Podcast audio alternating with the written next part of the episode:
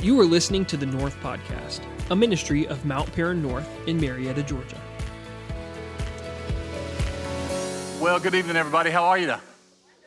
It's good to see you. For those of you here in the room, those of you joining us online, so glad you are with us. Um, I'm going to talk to you tonight about one of the parables that Jesus uh, told in his ministry. Um, if you don't know, a parable is a story that sort of explains or opens up or reveals something about God or the kingdom of God, and specifically when Jesus would talk about parables. Um, a parable at its base level is simply means a comparison. So Jesus would often say, the kingdom of heaven is like, and he would tell a story to describe that. So if you've got your Bibles, I'd like you to turn with me to Matthew chapter 13. Matthew chapter 13. This is called the parable of the wheat and the tares, or the tares also means the weeds, okay? So as you're turning and getting there, um, I looked at the news over the last few weeks. I don't watch the news on a regular basis. I do read news every single day. And I've just noticed something over the last three to four weeks that seems to have everyone on edge. Just stuff going on in the world that seems to have everyone on edge. There's a long lasting conflict right now between Russia and Ukraine that seems to come back and it dominates and it just seemingly will not end. Three to four weeks ago, Hamas, the Palestinian terrorist group who's also in leadership in Gaza, launched surprise missile and ground attacks on innocent Israelis in Israeli territory, unsuspecting, not on military targets, on civilian areas. And as a, in the initial count, not now, after not now, but within a week, 1,400 people were confirmed killed, Israelis, 4,500 injured. Vicious attacks, cowardly people on innocent people. We read that and we're disturbed, but that's thousands of miles away, right? Less than two weeks ago, in Lewiston, Maine, a man opened up opened fire in a bowling alley in a restaurant, killing 18 people, injuring 13 before taking his own life. It's closer to home, yet it's still a little distance away. And then this past weekend, a Cobb County school teacher murdered by her husband, estranged, in her home in front of her two children. What do all of these have in common? They seem senseless. They're unexplainable. When I read things about Israel, the Gaza Strip, it hits, but yet it's far away. Or even Maine, it hits, but it really isn't home. And then you realize evil exists. Not just theoretically in the world, it exists close to home. And when you read about those things, and when you see the totality of evil seemingly on the rise in the world today, you begin to ask questions. Why doesn't God do something? How much worse can it get? How long is this going to go on? And does the Bible have anything to say about the evil that we are experiencing today? Jesus, talking to the crowd, but especially to his disciples, addresses the problem of evil in the world today, in that day and today. And he gives us a window of insight after he tells the parable, as he explains to his disciples later the meaning of the parable so that we can understand why evil exists, what God is going to do about it, and when God is going to do something about it. In Matthew chapter 13, verses 24 to 30, it says, Here's another story Jesus told. The kingdom of heaven is like a farmer who planted good seed in his field. But that night, as the workers slept, his enemy came and planted weeds among the wheat, then slipped away. And when the crop began to grow and produce grain, the weeds also grew. The farmer's workers went to him and said, Sir, the field where you planted that good seed is full of weeds. Where did they come from? An enemy has done this, the farmer exclaimed. Should we pull out the weeds? They asked. No, he replied. You'll uproot the wheat if you do. Let both grow together until the harvest. Then I will tell the harvesters to sort out the weeds, tie them into bundles, and burn them, and put the wheat in the barn. Now, you read that passage, and you're probably like the people then and the disciples. When you say the kingdom of heaven is like, you go, okay, but what does that actually mean? Jesus, during this time, is using these moments right before he is going to be crucified for your sins and my sins to teach his disciples in depthly about the kingdom. And so he takes his disciples to the side and he begins to explain to them in verses 36 through 43 what the parable actually mean. Verse 36 it says, Then leaving the crowds outside, Jesus went into the house. His disciples said, Please explain to us the story of the weeds in the field. So Jesus replied, The Son of Man is the farmer who plants the good seed. The field is the world, and the good seed represents the people of the kingdom. The weeds are the people who belong to the evil one. The enemy who planted the weeds among the wheat is the devil. The harvest is at the end of the world, and the harvesters are the angels. And just as the weeds are sorted out and burned in the fire, so it will be at the end of the world. The Son of Man will send his angels, and they will remove from his kingdom everything that causes sin and all who do evil. And the angels will throw them into the fiery furnace, where there'll be weeping and gnashing of teeth. And then the righteous will shine like the sun in their Father's kingdom. Anyone with ears to hear should listen and understand. So he says, Let me identify the things that are going on. He says, The farmer is the Son of Man, it's the Son of God. It's me. He said, I'm bringing the gospel.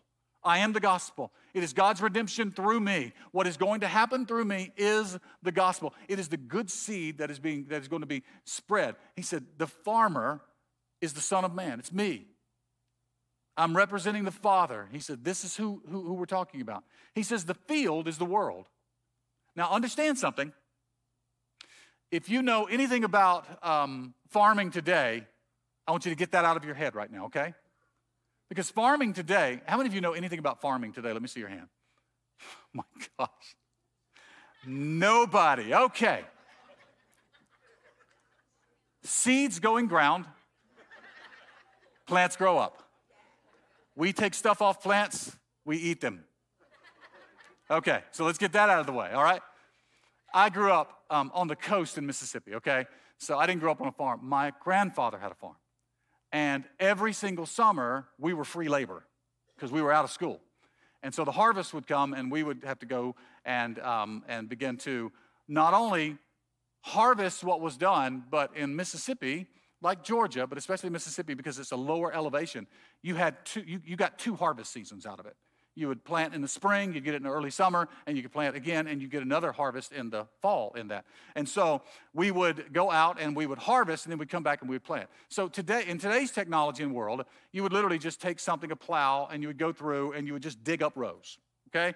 And when you dig the rows up, what you're doing is you're opening up the soil, you're going in, you're strategically planting seed down the rows. Okay? You cover those up, you water those things, and come back, and it's all nice and pretty down in rows. Okay? Not here. There, there are no plows, hardly. Yeah, we're not talking about that. We're, we're not talking about tractors, okay? We're talking about they would roughly take the ground up. And as they're planting seed, they broadcast it. Broadcasting simply means, it's a nice word, it means you stick your hand in a bag of seed and you just chunk it. And you hope it lands in the right spot. Okay? So, what he's saying is this the world is the field, the farmer is the Son of Man. And this is the beauty of the gospel. It's not strategically placed for this section over here, but this row doesn't get it. And this one does. No, it's broadcast. Whosoever will, the gospel is for. And so he broadcasts the gospel. It's the good seed. It's what he is planting is the gospel. The good seed that comes up eventually are the people of God. But then he says there is a problem because an enemy comes in and also casts over the top of it seeds of weeds. Now, how many of you know what it takes to grow a weed? Nothing. Nothing. And he says it begins to grow with the wheat. Now, this is a particular, a tare is a particular type of seed. It's a particular type of weed that as it begins to take root, you really, and it begins to grow, you really can't tell the difference between wheat and it until it gets to full maturity. It's confusing. They look the same at first until later you realize there's a problem there. Weeds can begin to choke those out, and there's a problem. Now, you have to know how to identify weeds as well. So if you're here and say, why didn't they just see the weeds right up front?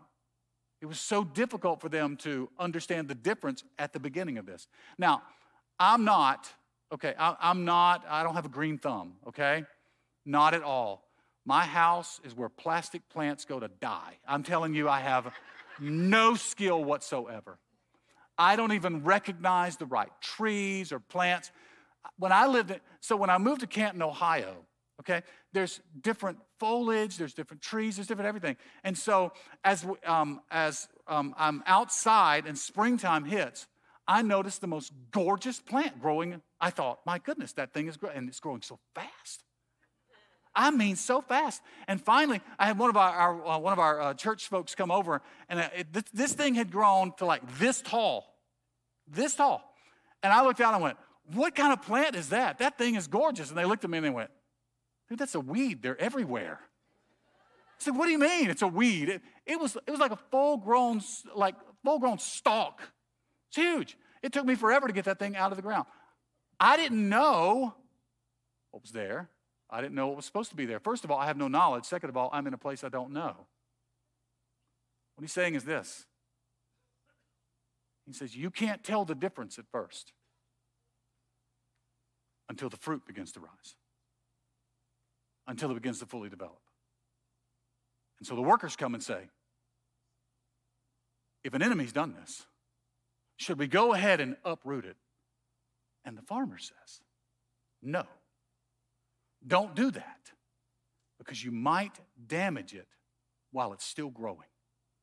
Only at the end of the harvest, when it's time to harvest it all, will we take care of the weeds. He speaks to evil and the intent of the enemy.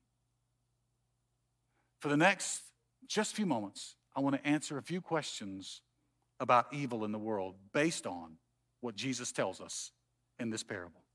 Number one is this Did God create evil? Did God create evil? And the answer is no. Look at verse 24 again. It says, Here's another story Jesus told. The kingdom of heaven is like a farmer who planted, planted what? What does it say? Good seed in his field.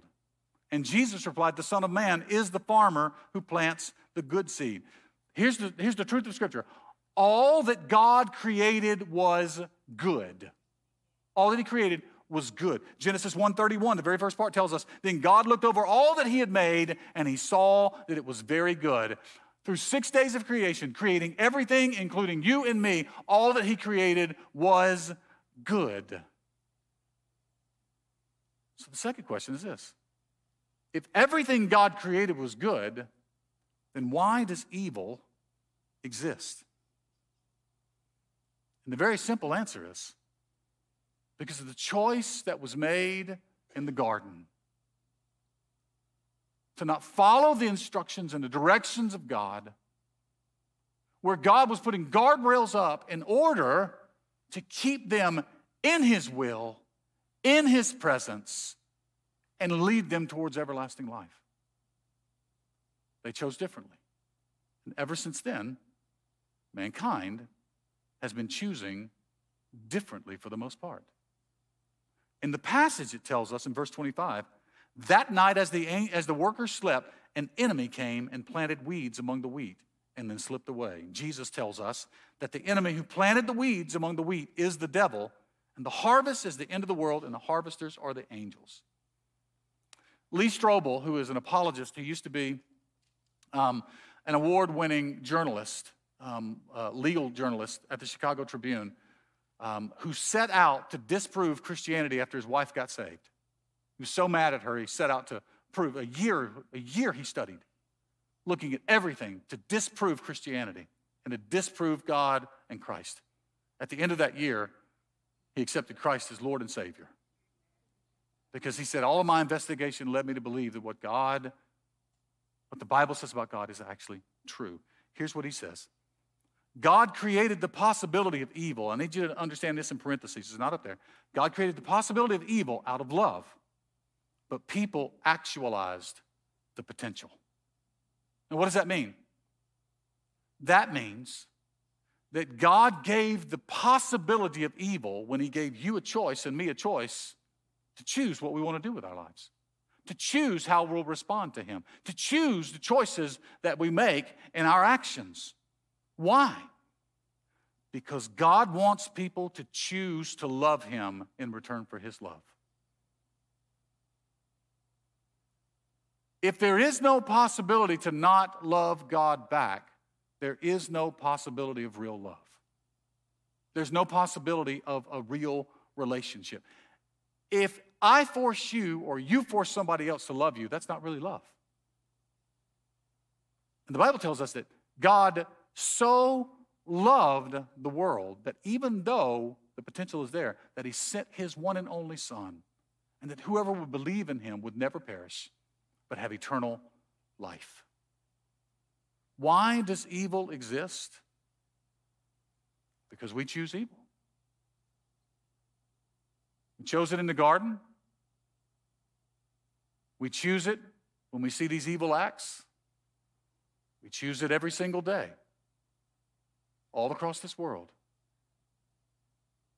You have a choice, and I have a choice. And Jesus said, If you love me, you'll obey my commandments.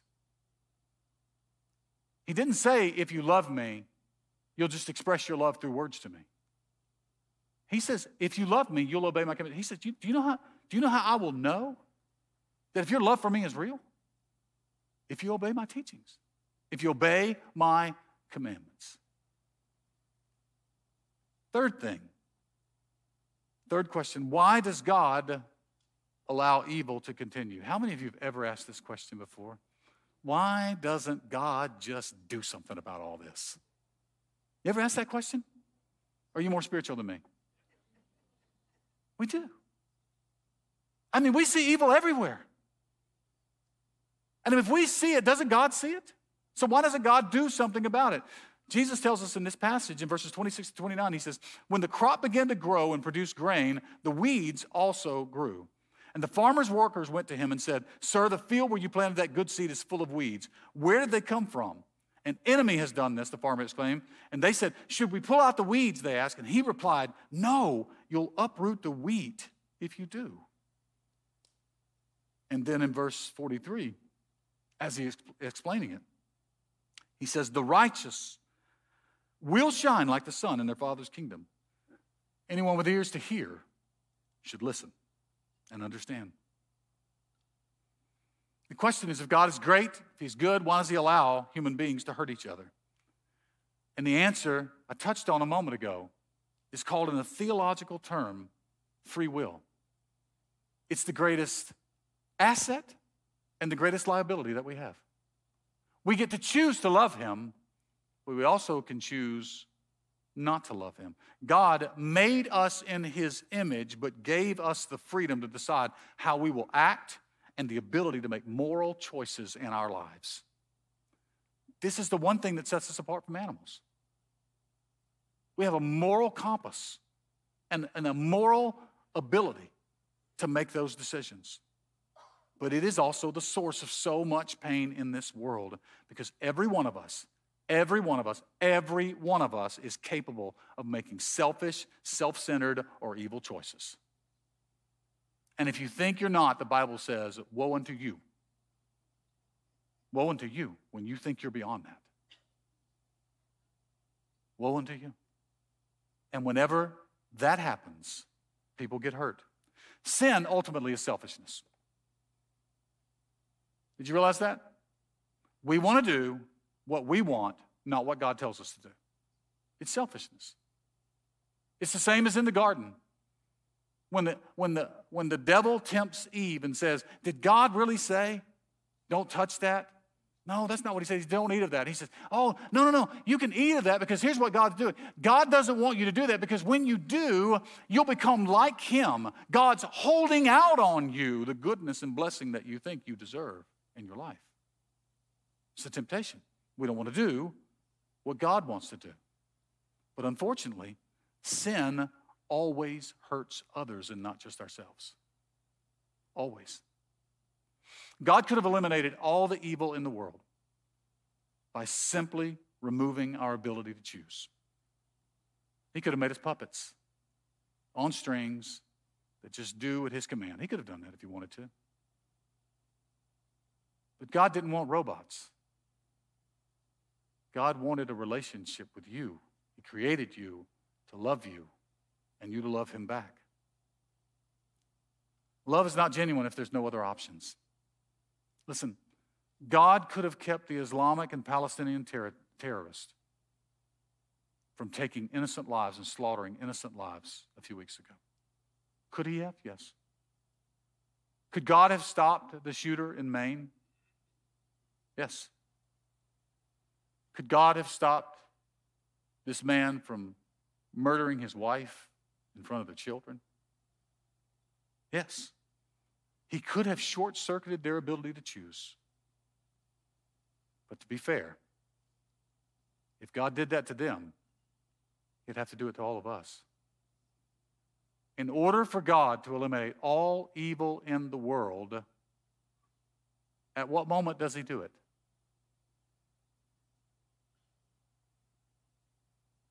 At just the right moment where you're in the perfect relationship with Him? When you made all good decisions for the days and you lay your head down at night and everything's all good, okay, this is the moment, God, take everybody now. But if you're praying that way, what about the other person who the next night or the previous night has prayed that way and you weren't in that condition at that moment? When should God do that thing we think He ought to do?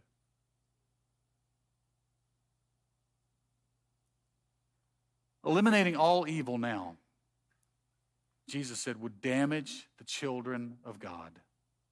And that's unacceptable to him. Eliminating all evil. Now, I need you to understand something. There is such a thing as the power of prayer. There is such a thing as spiritual warfare. And just as the instances that I've shared with you over the last few weeks, there are moments and instances where people were faced with evil and they prayed, and God chose to intervene in that moment and save them. But the purpose of all of that was yes, He cared about them, but it was so that His glory would be seen, so that His majesty would be seen in those moments. Because when you read Scripture, when you live a life as a Christian, one of the things it's hard to wrap our minds around because we think we're the center of the story, right? We're not. God is. God is the center of it all. It's the reason why we sang, and angels would fly around and cry, Holy, holy, holy. It's the reason why in the book of Revelation, everybody's bowing down, not at us and the way we've lived. No, all of us with our crowns at the end of the age will cast them before the Lord, the Lamb of God, and say, Holy, holy, holy. He's the center of the story.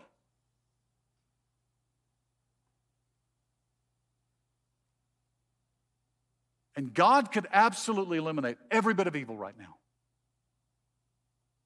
But more than likely, He would damage you or the person you're sitting next to or the person you love, he could do it.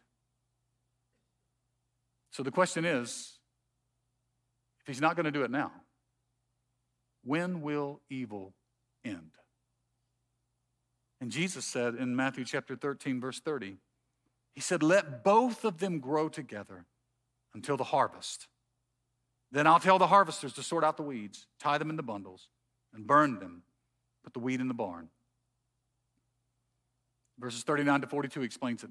The enemy who planted the weeds among the wheat is the devil, and the harvest is the end of the world, and the harvesters are the angels. And just as the weeds are sorted out and burned in the fire, so it will be at the end of the world. The Son of Man will send his angels, and they'll remove from his kingdom everything that causes sin and all who do evil. And the angels will throw them into the fiery furnace where there'll be weeping and gnashing of teeth.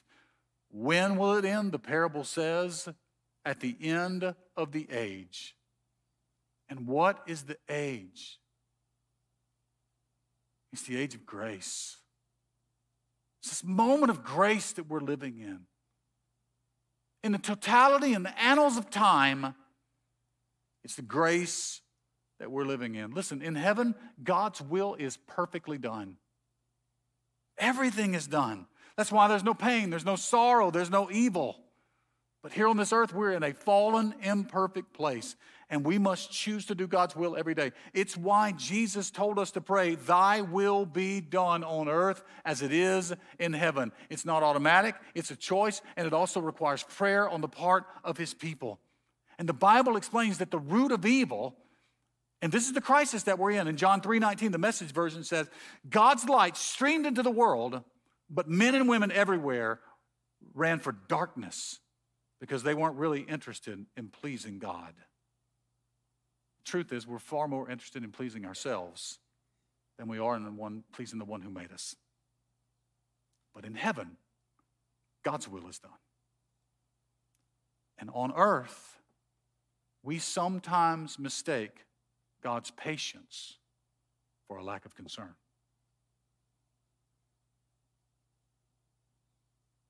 Why is God waiting? Because Jesus said, No one knows, not even the Son, the day nor the hour that the Son of Man is going to return, but only the Father in heaven. 1 Peter 3, 2 Peter 3 9 tells us that God is willing that none would perish, but all come to repentance. His will is as many people broadcasts the good news of Jesus' love, will accept it. I've told you this before. I want to remind you of this, though. For thousands of years, people have been praying, Lord, it's bad. We need you to come now. Exiled on the island Patmos, which was a Roman punishment prison. John, who writes the book of Revelation, that begins to open up and reveal to us the end of the world. At the very end of it, he says, Even so, oh, come quickly, Lord Jesus. Thousands of years people have been praying, Lord, come quickly. Here's what I'm thankful for I'm thankful that Jesus is patient. For years and years and years and years, I grew up in church and I knew my great grandmother and my grandmother and my parents, they were praying, Lord, come quickly. I am so thankful Jesus didn't come quickly before January of 1991. Because I'd have been one of those that the angels came and tied into a bundle and cast into eternal punishment where there be weeping and gnashing of teeth. I don't know when, and I don't know how, but I do know that when it's just the right time, and when God has given everyone the ability, in the way that He knows in His justice and righteousness, to either accept Him or reject Him, to love or to hate Him, He's going to send his son. So, how does that apply? I want to give you a couple of things. Number one is this evil exists because God has allowed it out of his love for us, because he gives us the right to choose. Number two is this evil separates true servants of God from counterfeits. At the end of it, it's when the fruit comes and Jesus said, By your fruit, they'll know you. whether it's genuine, whether it's real. Number three is this it's hard to distinguish between the two sometimes. I wonder if our culture is reaping what we have sown for so many years.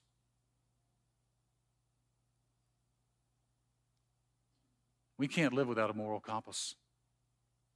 We can't live where there are no values.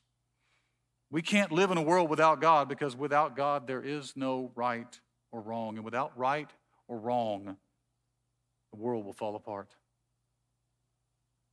The Russian novelist Dostoevsky says if God is dead, then everything's justifiable. The Old Testament, there's a book called Judges, records a time where the Bible says everyone did what was right in their own eyes. And at the very end of that book, tells a horrific story of a man with a concubine who's caught outside.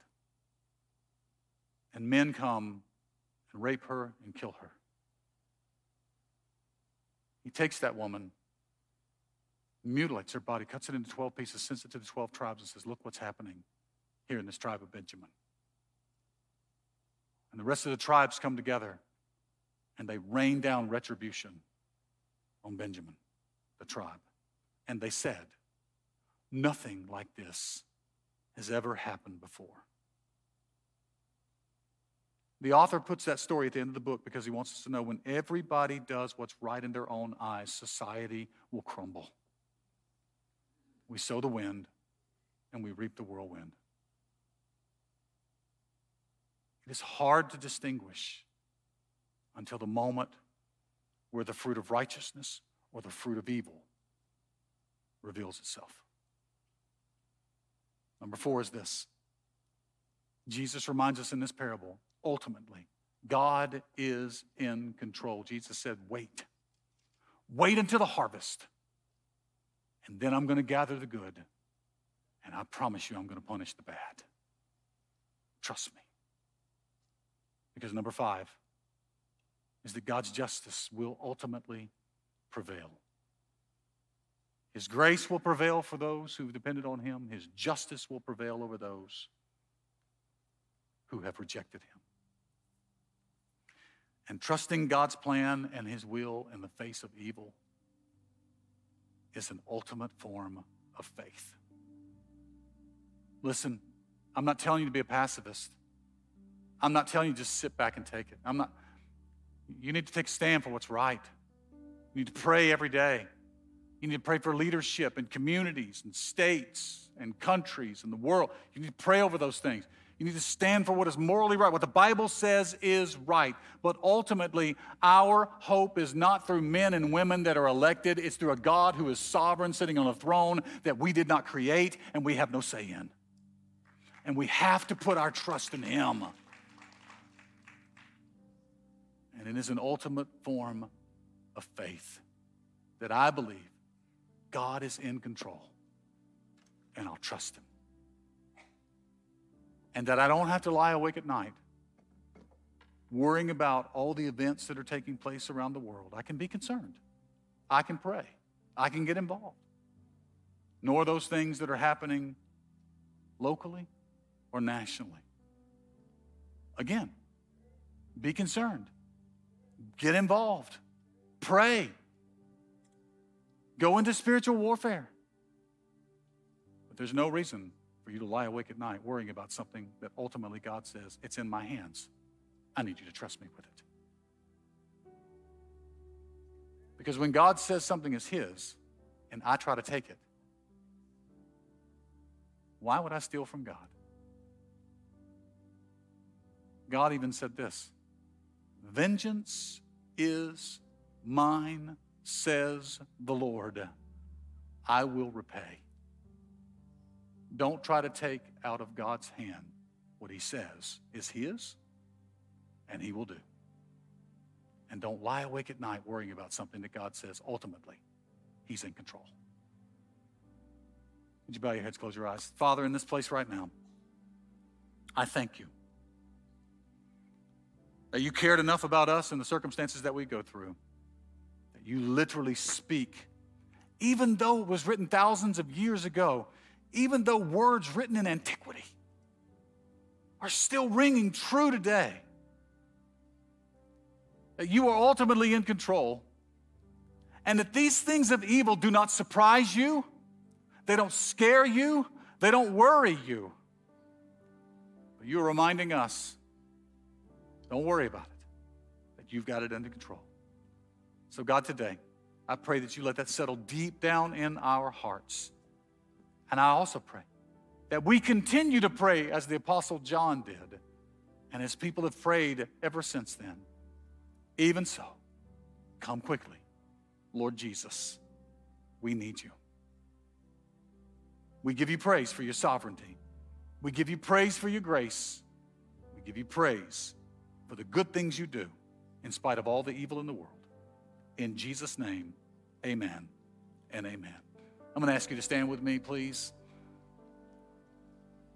Pastor Savannah and the worship team are going to lead us in a chorus. It's called Hymn of Heaven. And it's a picture of how it's going to be when God makes all things right. And I want you to sing this with faith tonight. Even if your heart is dealing with something, Sing it in faith, knowing God is turning everything right in this world and God's in control. Let's sing and believe right now.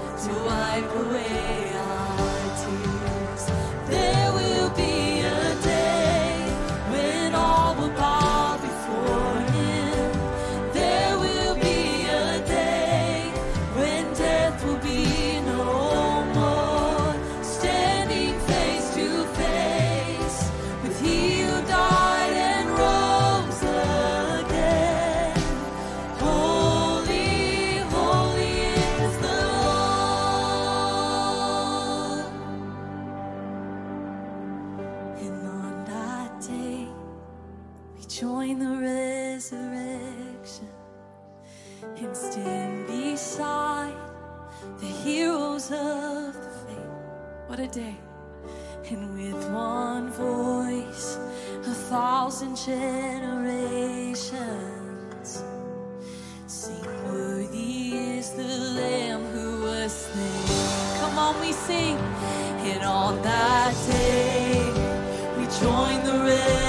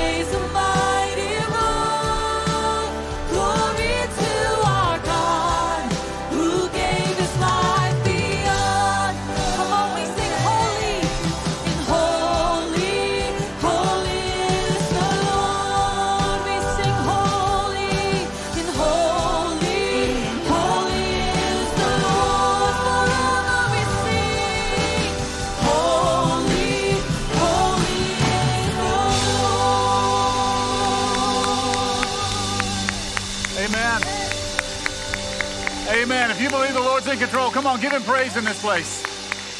Amen. Bless his name. Bless his name. Listen, I'm praying for you this week that peace will just settle over your heart, over whatever circumstances you're personally facing, or whatever circumstances you worry about in this world. I believe the Prince of Peace can settle in you, heart, your heart and literally give you peace that the world cannot even comprehend in your heart and mind in Christ Jesus. I believe that.